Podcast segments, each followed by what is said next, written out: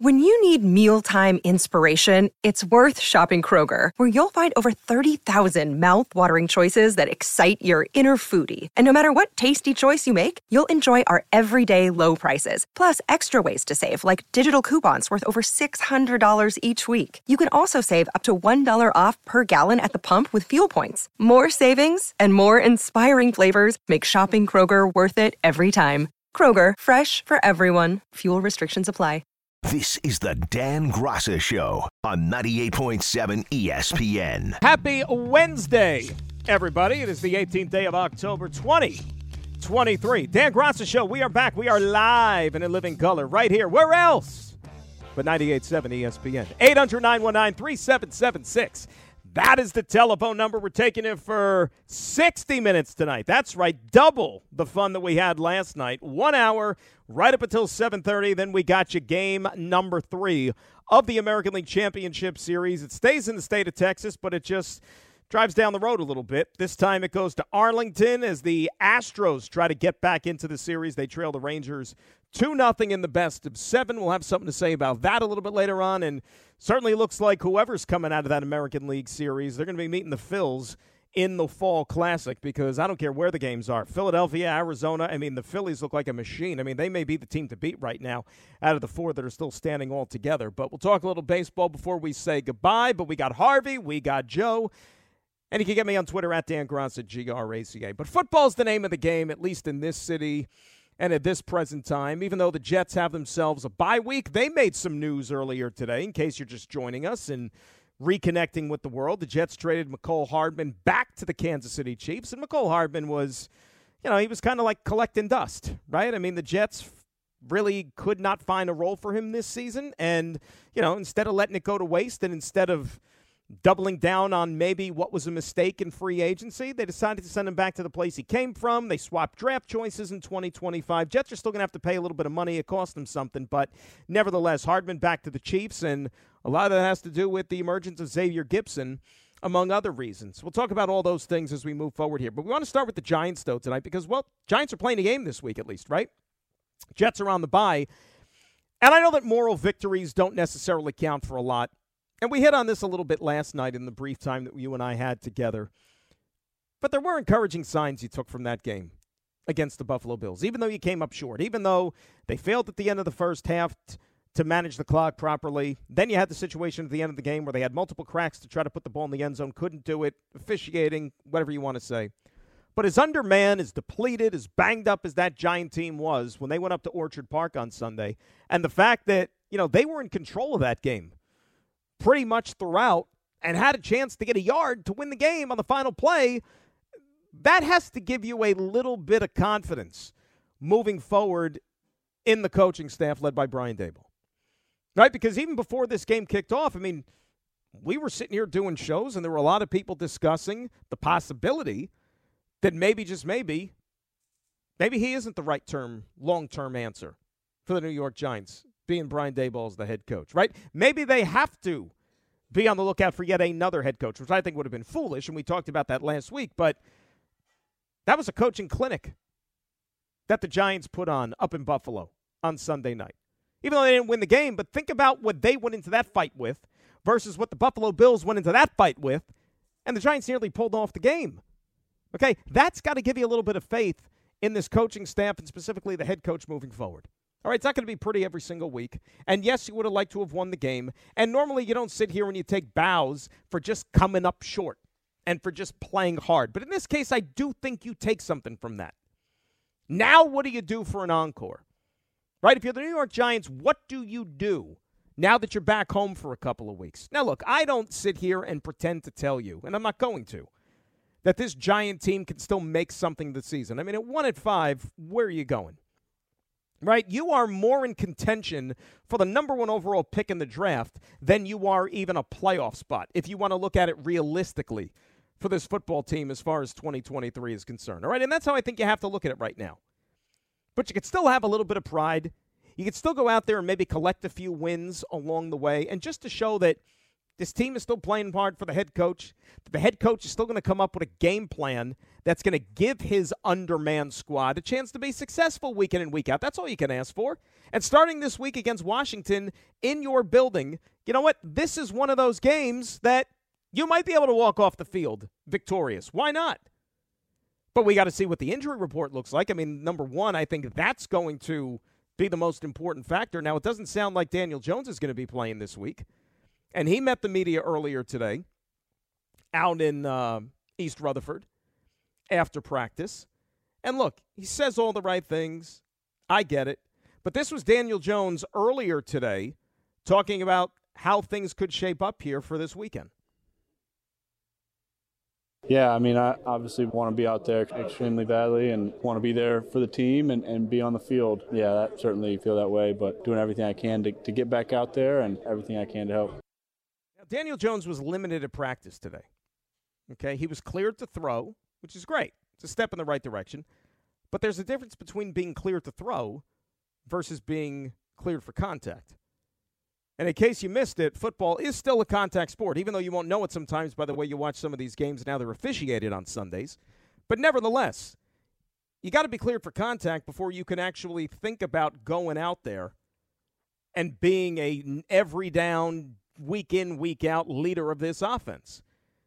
And that's what's got to be the scary thing about it. You know, Daniel Jones went on that Up and Adams show, and he said there's still some symptoms I'm dealing with when it comes to this injury. Didn't want to get into it too specifically, and they're going to be tight-lipped about it here, but that's not a good sign. And the neck is not an injury that you necessarily fool around with. You're going to exercise extreme caution when it comes to that. Now, Daboll said earlier today that he expects Daniel Jones to not be done for the season, that he will indeed play football again this year, which is great. Because if this season continues down the tracks the way that it's been going the first six weeks, that would be a doomsday scenario for the New York Giants. Because if you want to rewind back to the summer, right, what do we say about this Giant team? What would be an acceptable season? Even if you miss the playoffs. All right, you win maybe six, seven games, but the quarterback plays well. The quarterback continues on the path building off of the momentum that he showed you last year, when he helped this team get to the playoffs, helped them win a playoff game, right? That would be okay because it would give you a little bit of, you know, assurance that we got our guy. You know, this is the right guy, the guy that we invested in. You know, he is the one that could possibly lead us to greater heights. But could you imagine if the Giants missed the playoffs this year, underperform even to the extent that we thought that maybe they were capable of doing, and, oh, by the way, the quarterback misses the majority of the season because of injury?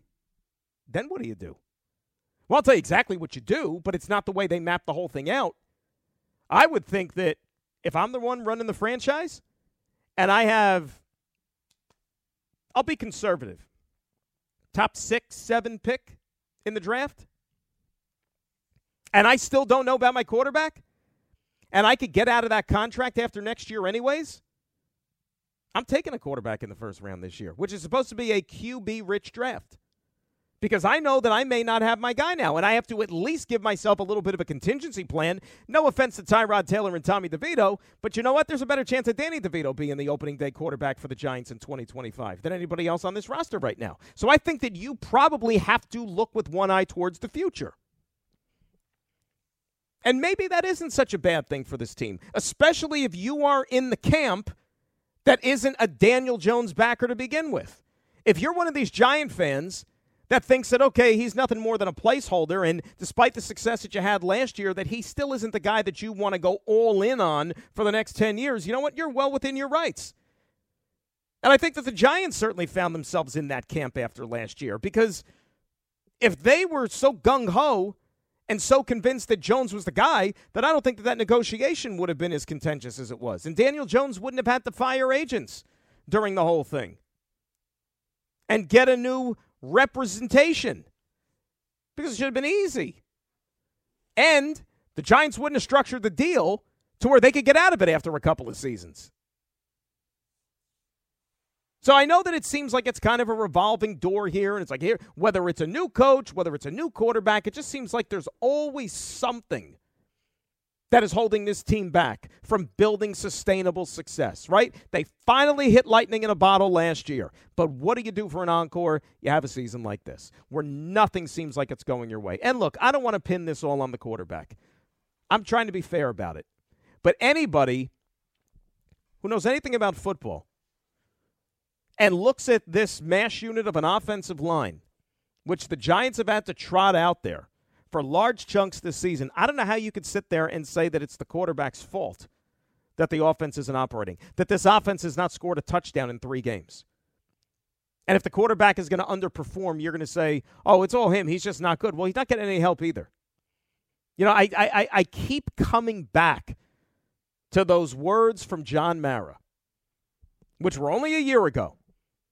When talking about Daniel Jones, he said that we've done everything we could to screw this kid up. And maybe unintentionally this year and maybe inadvertently, it's happening again. But you can't control injuries, can you? When your whole offensive line completely crumbles, I don't know how that's the quarterback's fault. I don't know how that's the organization's fault. Injuries happen. Football, right? Especially in the trenches. It's a contact sport. Here's also a little bit more from Daniel Jones, saying that he has to follow doctor's orders, and if he's worrying at all about possibly suffering a re-injury of the situation.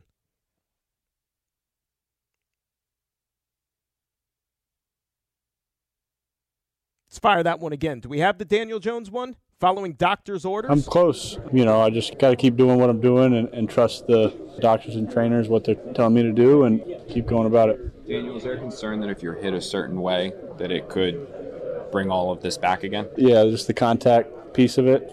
Yeah, I think that's that's the concern. Well, I, I mean, duh. You know, you don't have to go to Harvard Medical to figure that one out. I know that. You know that.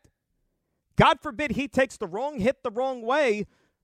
Forget about not seeing him the rest of the year. You don't know if his career is going to be compromised in any way. And that's the crappy part about this, right? It's not an ankle. It's not a knee. It's not a shoulder. It's not an elbow. It's a freaking neck. And that's as scary and dangerous for quality of life compared to any of those other things when you're talking about being a quarterback and a football player. And you're going to have the ball in your hands each and every snap. And you know the guys are going to be coming after you. So, throw that log on top of the fire now if you're the Giants. You got a quarterback who you still may not be convinced is the long-term answer. Now you got a guy who has a reoccurrence of a neck injury, even though it's slightly different from the one that plagued them a couple of years ago. But the neck is the neck is the neck is the neck, right? The same thing. How can you sit there and say, yeah, we're all in on this guy for the next five, six, seven years, knowing that you have that? And maybe he's more susceptible to these type of injuries than any other quarterback might be just because he's had a couple of them already. Not a good place to be in. It isn't. And that's why I'm more convinced than ever. If things continue to trend in this direction for the New York football Giants for the rest of the year, you best believe they're going to be in the quarterback market come round one of the N F L draft next year. You have to be. eight hundred, nine one nine, three seven seven six. And oh, by the way, the offensive line, if you're thinking that that's going to be fortified in any way for the game against Washington this week, well, let's see. Andrew Thomas, Evan Neal, John Michael Schmitz, Matt Pert all didn't practice today. No practice. So our buddy Justin Pugh was finally signed to the active roster, and they're going to have to count on him probably a heck of a lot more than you ever dreamed the Giants would be doing just a few weeks ago when he wasn't even on the team, when he was sitting there literally on his couch. And this guy last week was starting at left guard for you. Had to shift over and play left tackle because of the injury. Hell, he might be your left tackle on Sunday. It doesn't sound like Thomas is ready to go yet. Maybe he'll be ready for the Jet game the following week. It's tough to evaluate your quarterback. It's tough to evaluate your offense if the foundation is going to be fractured like this offensive line is and pretty much has been. But you know what the other problem is?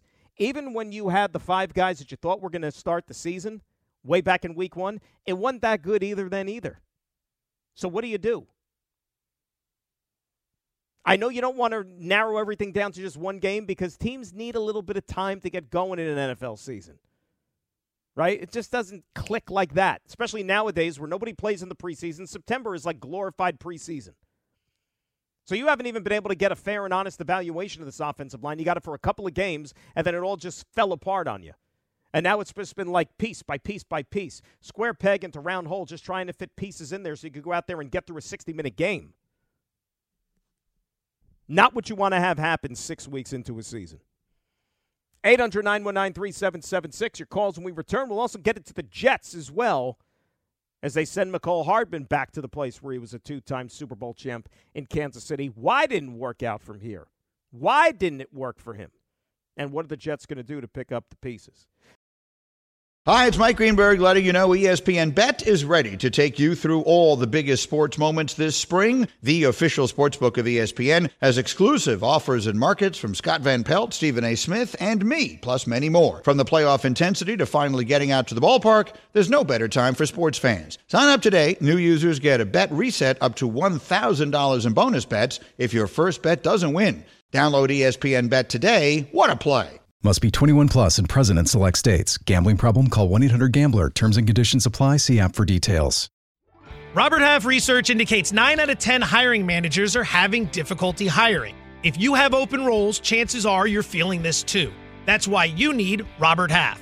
Our specialized recruiting professionals engage with our proprietary A I to connect businesses of all sizes with highly skilled talent in finance and accounting, technology, marketing and creative, legal, and administrative and customer support. At Robert Half, we know talent. Visit robert half dot com today. This is the Dan Grasso Show on ninety-eight point seven E S P N. Talking some football here, did some Giants and Jets earlier today.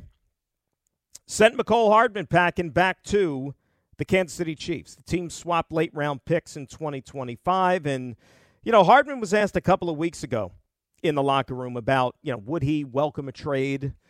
And, you know, to his credit, he wasn't divisive or anything like that. And, look, I think that we're all kind of expecting more from him and more from his role with the team this year, and I'm sure that he was no different, and that's why the Jets gave him four million dollars to come in here. But, it, you know, it just didn't work, and there were a couple of factors at play. Number one, I think that certainly the emergence of Xavier Gipson and the role that he played on this team here in the first six weeks of the season and ways to get him more touches with the football and that speed element that he brings to the team is, I think, something they wanted to utilize. And, you know, the thing about Hardman is also, unlike Xavier Gipson, he also doesn't contribute on special teams and didn't contribute on teams. I mean, I think they tried, you know, going back to even the offseason.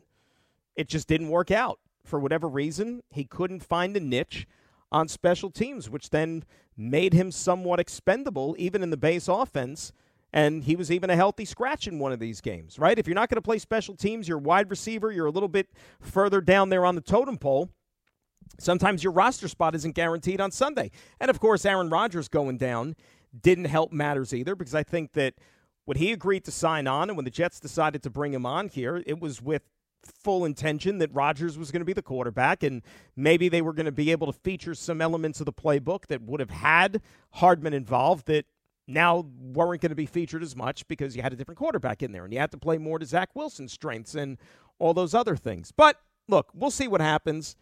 You know, grass isn't always greener on the other side. You know, I even was reading something today and, and seeing stuff. Like, you could also make the comparison that now this is the second year in a row where, you know, the Jets had to move on from a wide receiver, a talented, speedy wide receiver, because it just didn't work out here. And it was Elijah Moore in the offseason, where his role was kind of eliminated right during the season. And, you know, he couldn't get on the field and couldn't get touches. And, you know, things kind of blew over there a little bit when made it public. But, you know, Elijah Moore hasn't exactly set the world on fire with the Cleveland Browns either. And he's got twenty-one catches for one hundred sixty-seven yards and no touchdowns so far this year. In, what, five games? Have they had the bye yet, Cleveland? Let me see. Yeah, they have the bye. Five games. Think about that. That's not that great. You know, and people just want to say, oh, get him out of here. Get him away from this system. Get him away from Zach Wilson. You're going to start to see Elijah Moore blossom. Well, he hasn't blossomed yet. You know, when is that happening?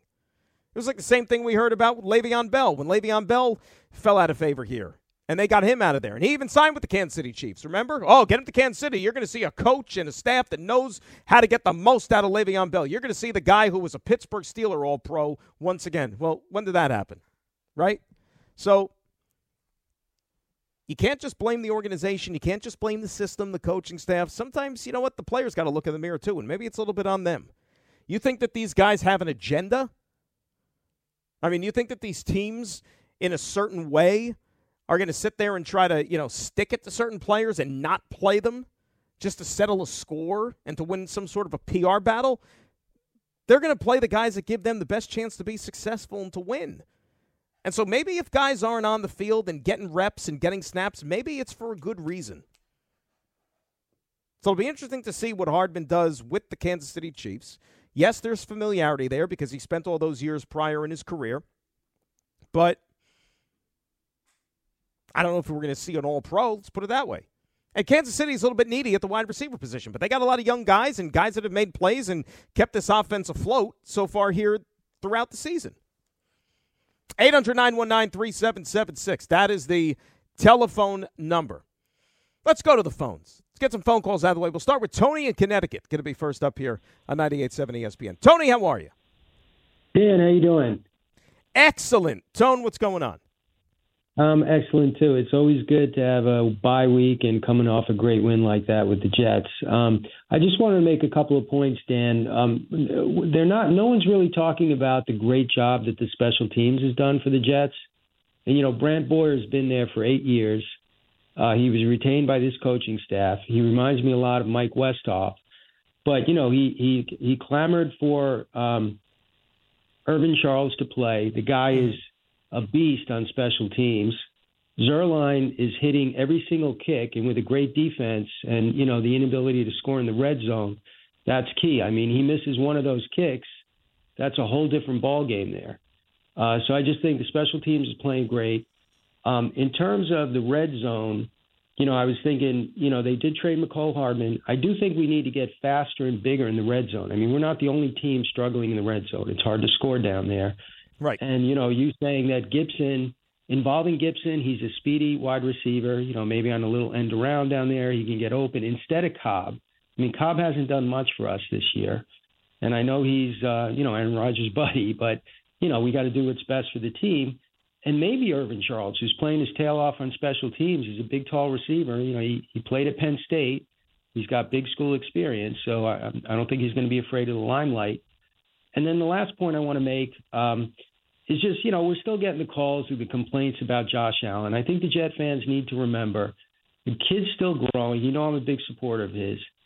Let's Josh Allen. What do you mean, Josh Allen? Uh, no, I'm sorry. Um, I'm uh, Wilson. Wilson. Oh, okay. Zach Wilson. I got Zach Al- Josh Allen in my head because I was about to say it was like I don't remember getting a lot of Josh Allen calls yeah, on yeah, this no, show. Listen, but that's okay. No, I mean people aren't complaining about him. But on that note, you know, Zach has outplayed Josh. I'm not saying he's better than these quarterbacks, but he's outplayed Josh Allen. He outplayed Patrick Mahomes. He certainly outplayed Russell Wilson. It's not saying a lot right now. And he outplayed Jalen Hurts. So, you know, he's looking better every week.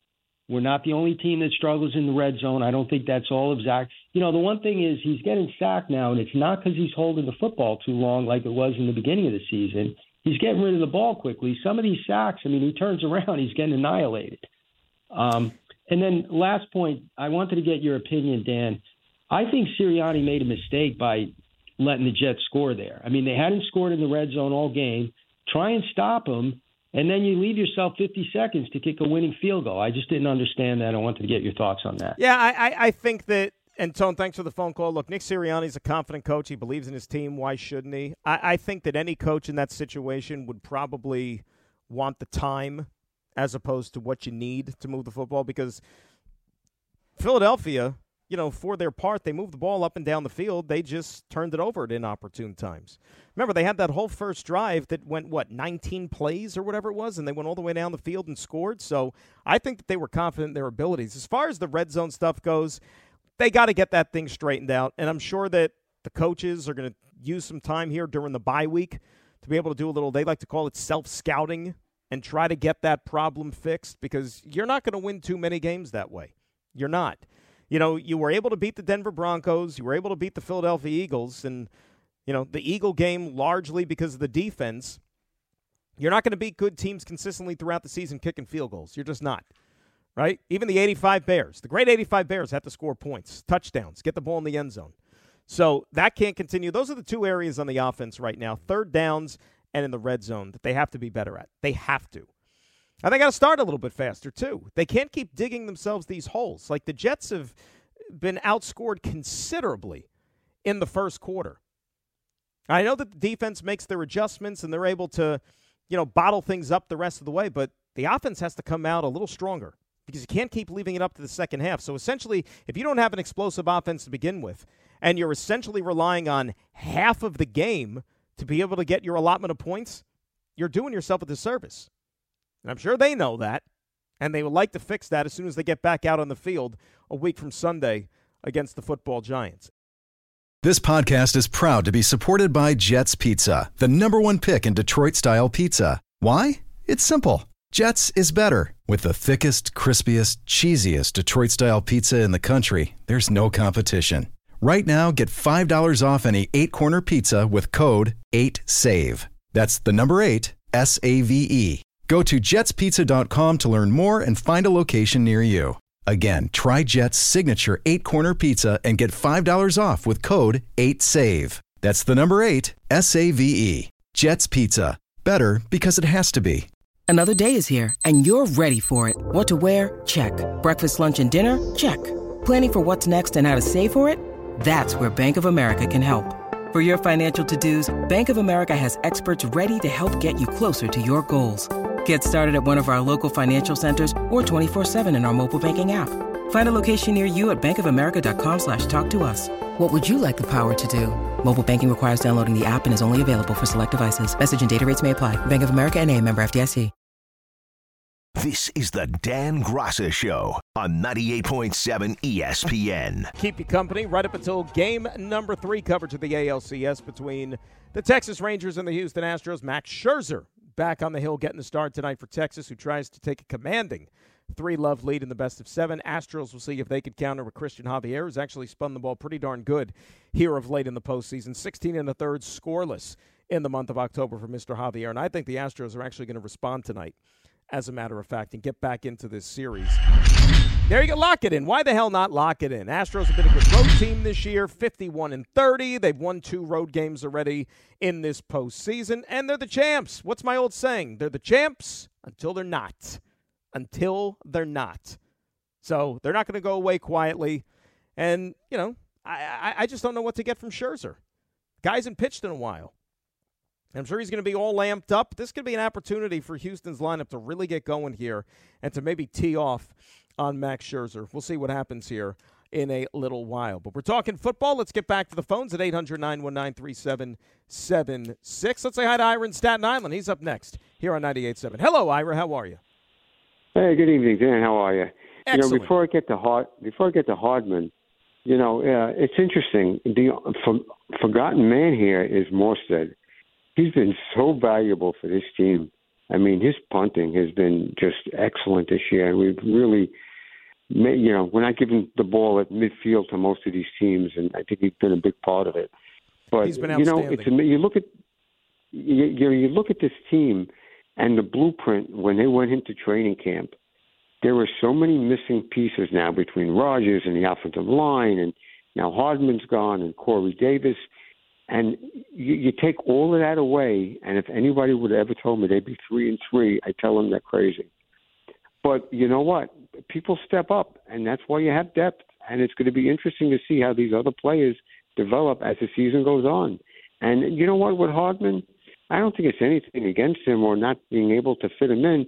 I just think they have specific stuff with him to use with Rodgers. And whatever they're going to do with Zach Wilson up until now and going forward, I, I, I just think they could use Gipson instead. Probably not the same type of role, but I, I think Hardman just, they moved the money, they saved a couple of dollars, and there's no reason for him to sit on the bench. It just doesn't make sense. Yeah, I, I, I agree with you, Ira, and thanks a lot for the phone call. It's so funny, too, that you mentioned that name. Out of the three, you know, you rattled off a few names there, and one of them is Corey Davis. A buddy of mine texted me a little while ago and mentioned Corey Davis' name because remember, when Corey Davis retired, at the end of training camp, it was just kind of, all right, you know, and he put out a statement, but he never spoke. We don't know what he's going through and, you know, if he ever intends to maybe get back in the game or, or whatnot, because we've seen guys change their mind, and he's still young enough to where he can. Remember, he was supposed to be a part of this team. Think about Corey Davis and his height and his size. Think about what type of a weapon that would be in the red zone for this football team. Even if you want to throw one of these, like, you know, fade routes in the corner, which I hate, by the way. I absolutely hate them. If I was a coach, I would rip the pages out of the playbook. They would not even exist in my playbook. But, hey, you're tall. Go up and get it. Win a jump ball in the end zone. Something like that. You know, size, physical receiver. Wonder if they have been in contact with Corey. Hey, Corey, you, you missing football at all? Did you watch our game? You think maybe you want to play a little bit? That's the type of guy that would come in handy, believe it or not. Let's say hi to Tommy in Connecticut up next here on ninety-eight point seven. Tom, how you doing? Daniel, what's up, buddy? Thomas, what's up, baby? How's things? We're doing all right. We're doing all right. Just wanted to, first of all, I mean, how annoying is it to watch the Philadelphia Phillies fans just beat themselves? It's it's disgusting. I'll tell you what, though. You know what? They're a damn good team. I, if I had my druthers, though, seriously, like in terms of when if you want to get on a fan base, here's the thing about the Philly fan base, though. They're passionate. They're into it. I don't think they're obnoxious. I actually think the Brave fans are more obnoxious than the Philly fans. Well, I mean, and, and nobody holds a candle to the Eagle fans. So, I mean, I think we can agree on that. I don't, look, I don't mind what I'm seeing from Philadelphia. That is a, a fired-up atmosphere. They don't sit down the entire game, and they're into it. That is an unbelievable home field advantage they got going right now. No, that's why any team that's going to go in there in, in the rest of this postseason, good luck trying to win a game there. I, I know, I know, I know. But uh, I, what I really wanted to ask you was, of all the former New York players that have, you know, changed locations in the last year, who's the most frustrating? I'll give well, you Jordan, Jordan yeah. Montgomery, mm-hmm. Max Scherzer, Jordan Ber, uh, Justin Verlander, and Aroldis Chapman. I don't I, I, honestly, you know me, I don't lose sleep over anything here. But here's what I'll say, Tom. Out of those names, I'd probably say Verlander, right? Because, look, Verlander got his money, signed a big old contract with the Mets, and he was only here for a few months. And the Mets had a disastrous season, and in a way, Verlander kind of got bailed out by going back to Houston. You know, at least Scherzer, say, say what you want about Scherzer. Scherzer was at least here last year, and when he did pitch for the Mets last season, he was actually pretty good, right? And he was here a whole season, was part of a team that won one hundred one games. I know he didn't perform that well in the big games that they needed him to.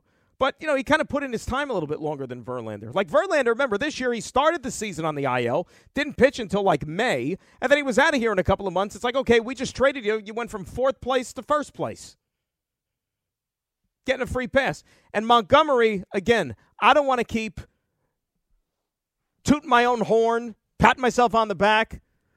But where are all the Yankee fans that fought with me, whether it was on the air, off the air, over the last couple of years about that Montgomery-Bader trade and how the Yankees did the right thing? You still think they did the right thing? You still telling me right now that the Yankees would have been better off with Harrison Bader than Jordan Montgomery? I don't care what Bader did in that postseason. Where is he now? He didn't even finish out the season with the team. Whereas Montgomery is a guy that you certainly could have used. He's proven to be a big-game pitcher. Yankees didn't even think he was good enough to start in the postseason, remember, and that's why they they made him so-called expendable. Then they go out there and they throw a bunch of money at a left-handed pitcher in free agency last year, and how did Carlos Rodon work out last season? How'd that one go? I still think he's trying to get some – Carlos Rodon right now, as a matter of fact, he's standing on the mound in Kansas City still at Kauffman Stadium trying to get a hitter out. He's pitching a bat, boys. Season's over with already. I think they even still have, like, the tarp on the field, but they left the mound uncovered, and he's still trying to see if he can get somebody out in Kansas City. I think, like, they they gave, they opened the gates for fans to come in, and they put a bat in their hand. He'll get one of them out, I promise you. One of them. Paying him enough. Let's say uh, hi to Larry in Brooklyn. He's up next, ninety-eight point seven E S P N. Larry, how are you? Good. How you doing there? Good, Larry. What's up? Uh, I wanted to talk about Wilson. I yeah. think you should give a lot of credit to to the uh, uh, Rodgers and Hackett, and Peyton looks like a, a dummy for talking about what he was talking about. But I, I got to blame the staff last year. We got the same guy, got an arm, got legs, He didn't perform last year, but now they give him a playbook. Now they give him plays, and look at him go. You got to really say a lot about. I'm gonna I'm gonna hang up and see your opinion, but I think the personnel they got that Douglas put together is just fantastic. And we got a kid here. We got to develop him. I don't know. Rodgers come back. We got to sit him down again. But Rodgers, what a difference he's making on this kid. Well, I mean, Larry, look, thanks. Year, well, the thanks game, for the, the playbook. Yeah, Larry. Now, look at here's it. the thing. Here's the thing. And I thank you for the phone call. I think Rodgers is getting a little too much credit for the Zach Wilson thing. Even Aaron said that yesterday on the, the McAfee show. I think it was yesterday when he's, you know, it's like he, it, maybe stop throwing as many bouquets in his direction. How about sometimes, you know what? Give some credit to the player himself. And it, and I said it on the show last week. I can't remember if it was Thursday, Friday, one of those days. But if you were listening, I, I mentioned that just talking to Zach in the locker room, and I don't claim to know him that well. You know, we've only had a few conversations. Remember, his like whole first year as a rookie, um, I didn't really have a lot of interaction with him. And then like the Omicron stuff hit later in the season. So like the media was like out of the locker rooms again and everything was virtual and it was Zoom. So I didn't really get a chance to know him that much as a rookie. Then last year he was kind of like invisible part of the season when he wasn't playing and out of sight, out of mind. And then even this year, like going into the year training camp, like he wasn't even the guy, right? It was Rodgers, Rodgers, Rodgers. So I don't really have like a super close relationship with Zach like I do a lot of the other guys on that team. But just in the conversations that I've had with him this year, like he seems different. He seems more confident. He seems more sure of himself. He seems more confident in his status in that room, if that makes any sense. You know, where he's like taking on that leadership role. Now, I don't know if that's what coaching drilled into him. I don't know if that's and Aaron Rodgers' influence, or maybe it's just a kid who's now in his third year, his third year in the league, and he's growing. And admittedly, he had a rough go of it last year, both on the field and off the field, and maybe he had to do some growing to where you're now seeing that reflected in the room. And, and as I said last week when I made those comments, I don't know if that's going to have any sort of impact in the game this week against Philadelphia, or you know, which was now last week. But they won the game. And I think he played okay. He stayed away from the critical mistake.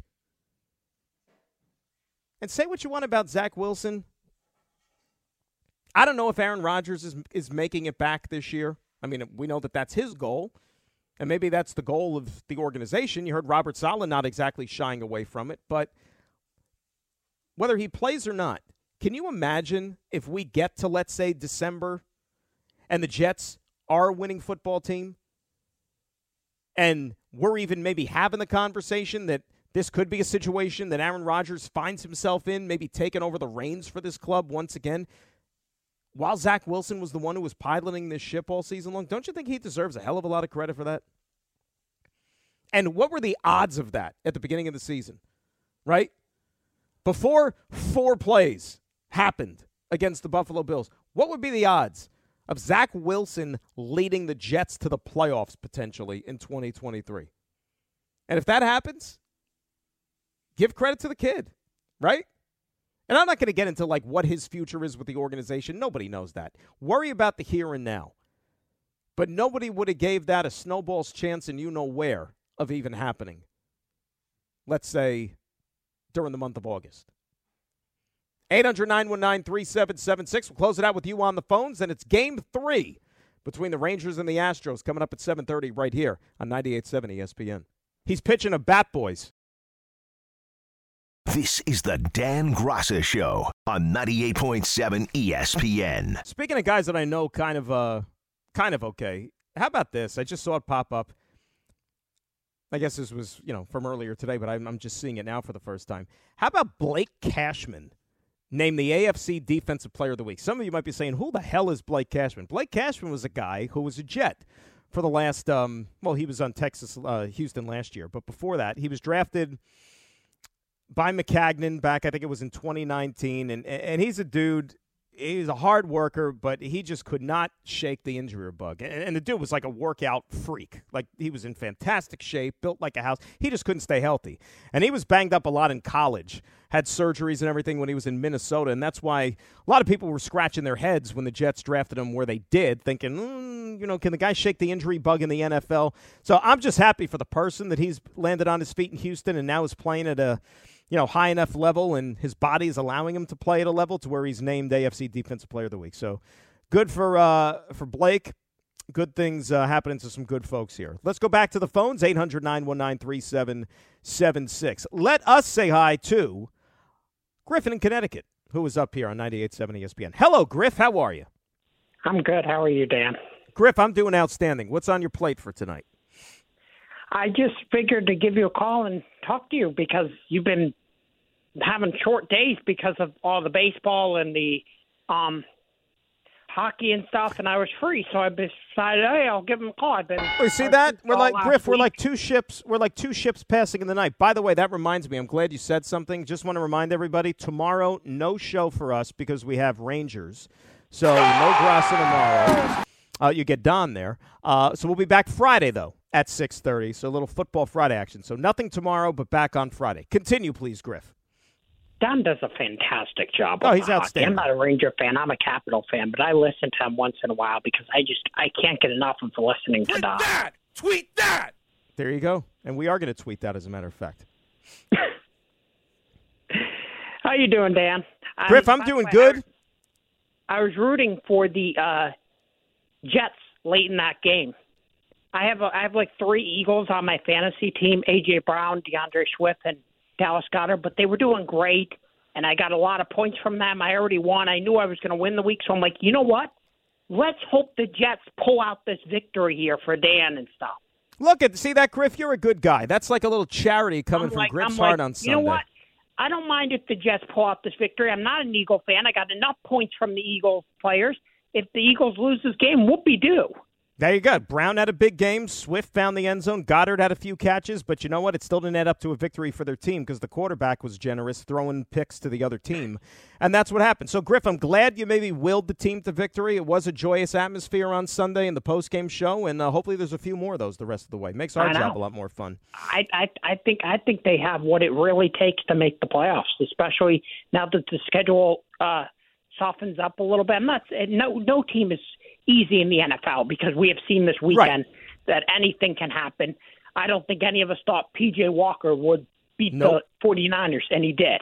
Or the Giants almost beating the Bills like they did. Real or quick, Griff, because I got to run. Real quick, Bills, what's your what's your gut tell me, or what's your gut tell you about the game tomorrow night with your Saints against the Jaguars? I don't know. I'm just frustrated about the offense. Just can't find. It's just the same with the Jets. Can't find ways into the red zone. But, but I feel good maybe these four games coming up, all four of these teams don't have really good defense, so maybe it can get this offense going because they just need the offense to just get going because they know the defense can do it. Yeah, Carr and the Carr and the O C are going at it there on the sidelines. And, Griff, thanks for the phone call. Trevor Lawrence you know may not what? play tomorrow either for the Jaguars, so that'll certainly play into the Saints' hands. Corey is in Edison. He is up next here on ninety-eight point seven. Corey, how are you? Hey, Dan, thanks for taking the call. What's up, Cor? So, um, I'm, you know, as a Jet fan, I, I, I think J D is a great G M. Forget good. I think he's, you know, the, one of the best things to happen to this organization in a long time. But, um, you know, I think he gets the credit for being the great G M um, for some of the big moves that he's made, like drafting Sauce, drafting Garrett Wilson. But when you really look at this roster, it's the moves like J F M, Quincy Williams, Michael Carter, Um, you know, Bryce Huff, you know, these guys are undrafted free agents, waiver wire guys, mid-round picks that have turned into, you know, way above average starters in the N F L, and some of them are almost Pro Bowl level players. And, you know, that's a sign of a great G M to me. And, I, you know, I just I, I hope he gets an extension soon, to be honest. All right, Cor- uh, that's, you know what, Corey, I thank you for the phone call. Like you said, anybody could sit there and, you know, pick the number one choice in the draft and so on and so forth. How do you discover talent? Right, and you named a couple of them there. J F M, waiver wire pickup from the Rams once upon a time. Quincy Williams, waiver wire from the Jaguars. Uh, Bryce Huff, an undrafted free agent. Joe D and his staff, they do a tremendous job, and they found some of these diamonds in the rough. And, you know, Bryce Huff is going to be a guy. Maybe we're not having this conversation now on October the eighteenth, but pretty soon pretty soon on these shows, we're going to be talking about, hey, you better put a contract in front of Bryce Huff and have him sign it and give him a raise because he's a free agent at the end of the year, and that is a guy they can ill afford to lose. Let's face it. Artie's in Brooklyn. He's up next here on ninety-eight point seven. Art, how are you? I hate to say this, but we're not, I don't think we're going to be able to sign Huff. No, I, anyway, think that, that, I think they will. I think they will. For another day. Yeah. Yeah, I hope so. That's for another day. Um, look, I'm I'm shocked. That was a no-shot game. Thank God I was eliminated in the survival pool. I never bet against the Jets, but if I was ever to, that was the game, and look what happens. So that's football. And then I turn on the Giants, and sure enough, saying they should have won, they should have won. So you just, just never know. Dan, this is, it is, this is the thing now, okay? They obviously have a legit shot to be the playoffs. Do I think they're going to make it? No. But you know what? It's all right. Um, that doesn't mean they're not going to make it. My question is, is the red zone offense. I think, if anything, they have to improve. Now, who do you put the most blame on? Zach, the O C, or, like, the players themselves? Like, they don't have the players to, to – to score when it when it gets tight, like the offensive line maybe, because they're not like a power offensive line. You know, it's interesting. They could get seventy yards on a run, but when it's third and a yard, you're sweating it out like you have to throw the ball. So, I mean, what do you put uh, on Art, I'll give you an answer. five in the red zone? Art, I'll give you an answer, and I got to let you go because I'm running out of time. I got to throw it to baseball. It's a simple answer, and, and I don't want to pile on, but I'm uh, look, he'll be the first to tell you. There's, let's put it this way. There's plays to be made in the red zone. The plays that are being called, the plays that are being executed, there are guys open, and the ball just needs to get to them. So, does, so does that answer your question? You know, like I said, we, we did a good job praising the quarterback today and talking about all the steps that he's taken and how far he's come, but there's still plays to be made. And you know what? You hope that the maturation is going to be there for the rest of the season, and eventually those plays are going to be completed. But there's throws. If you watch the film, there's guys open. There's plays to be made. But it's got to change. It's got to be better. We're out of time because we got to go to baseball. But thanks to Joe and thanks to Harvey. Thanks to you guys. Remember, no show tomorrow because of the Rangers. We're back Friday right after T M K S at six thirty for a little Football Friday action. Dan Grasso saying so long, ninety-eight point seven E S P N. Robert Half research indicates nine out of ten hiring managers are having difficulty hiring. If you have open roles, chances are you're feeling this too. That's why you need Robert Half. Our specialized recruiting professionals engage with our proprietary A I to connect businesses of all sizes with highly skilled talent in finance and accounting, technology, marketing and creative, legal, and administrative and customer support. At Robert Half, we know talent. Visit robert half dot com today.